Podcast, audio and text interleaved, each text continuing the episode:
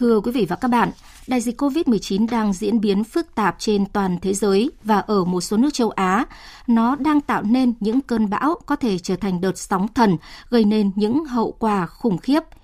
Điều này cảnh báo chúng ta không được phép chủ quan lơ là trước mối nguy hại vẫn đang tiềm ẩn của dịch bệnh. Bình luận của biên tập viên Mai Hồng với nhan đề Đừng để sóng ngầm thành sóng thần. Cho đến thời điểm này, Việt Nam đang kiểm soát tốt dịch COVID-19 có được kết quả này là nhờ ở sự chỉ đạo quyết liệt của lãnh đạo Đảng, Nhà nước, Chính phủ và sự đồng lòng của toàn quân, toàn dân. Khi làn sóng dịch COVID-19 gia tăng sự tàn phá ở một số nước trong khu vực, trong đó có các nước láng giềng của chúng ta, nó đang cho thấy sự nguy hiểm khôn lường.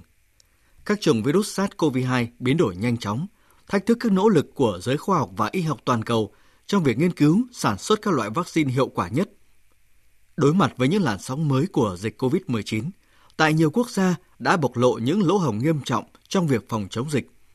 Trong đó nguyên nhân hàng đầu là tâm lý chủ quan trước một số thời điểm bệnh dịch tạm lắng và tình trạng mà một số nhà khoa học gọi là sự an toàn giả tạo, cho rằng đã tiêm phòng vaccine nên bỏ qua các biện pháp phòng dịch cơ bản như đeo khẩu trang, khử khuẩn, khai báo y tế, giữ khoảng cách và không tụ tập đông người.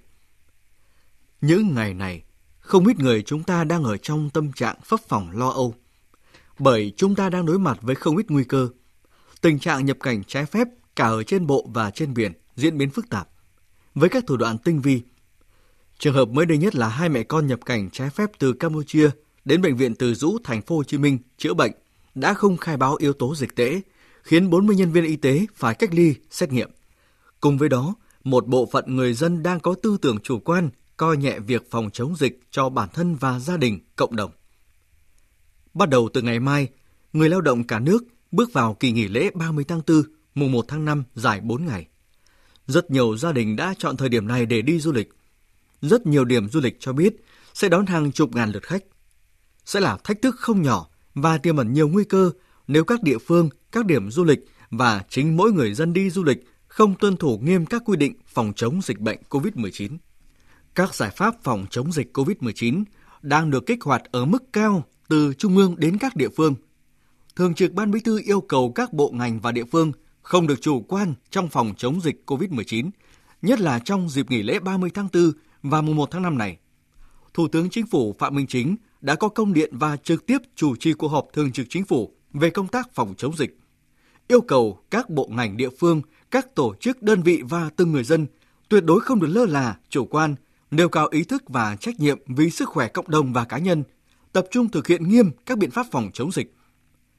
Tại kỳ họp thứ 55, Ủy ban Thường vụ Quốc hội đã thông qua đề nghị của Chính phủ cho phép sử dụng 12.000 tỷ đồng tiết kiệm chi của ngân sách trung ương để mua vaccine phòng COVID-19.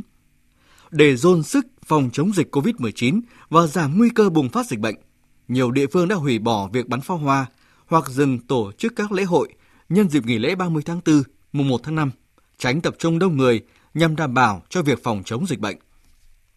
Các chiến sĩ công an, bộ đội biên phòng ngày quên ăn, đêm không ngủ trọn giấc để căng sức tuần tra đảm bảo an ninh biên giới. Các phương tiện thông tin đại chúng tăng cường tuyên truyền các biện pháp phòng chống dịch bằng rất nhiều hình thức. Bộ Y tế gửi khuyến cáo phòng dịch COVID-19 trong dịp nghỉ lễ 30 tháng 4, mùng 1 tháng 5 tới từng người dân qua tin nhắn điện thoại hoặc qua Zalo.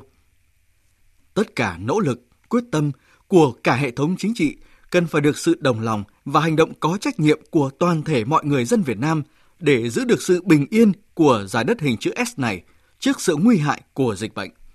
Giờ đây là lúc hai chữ an toàn cần được đặt lên hàng đầu với mỗi người, mỗi gia đình, mỗi địa phương và cả đất nước. Chỉ cần một phút lơ là, một nơi chủ quan, những đốm lửa nhỏ của dịch bệnh rất có thể bùng phát thành những đám cháy lớn – dịch bệnh COVID-19 vẫn diễn biến vô cùng phức tạp, tiềm ẩn rất nhiều sóng ngầm nguy hiểm khôn lường. Đừng để những đợt sóng ngầm của đại dịch trở thành sóng thần.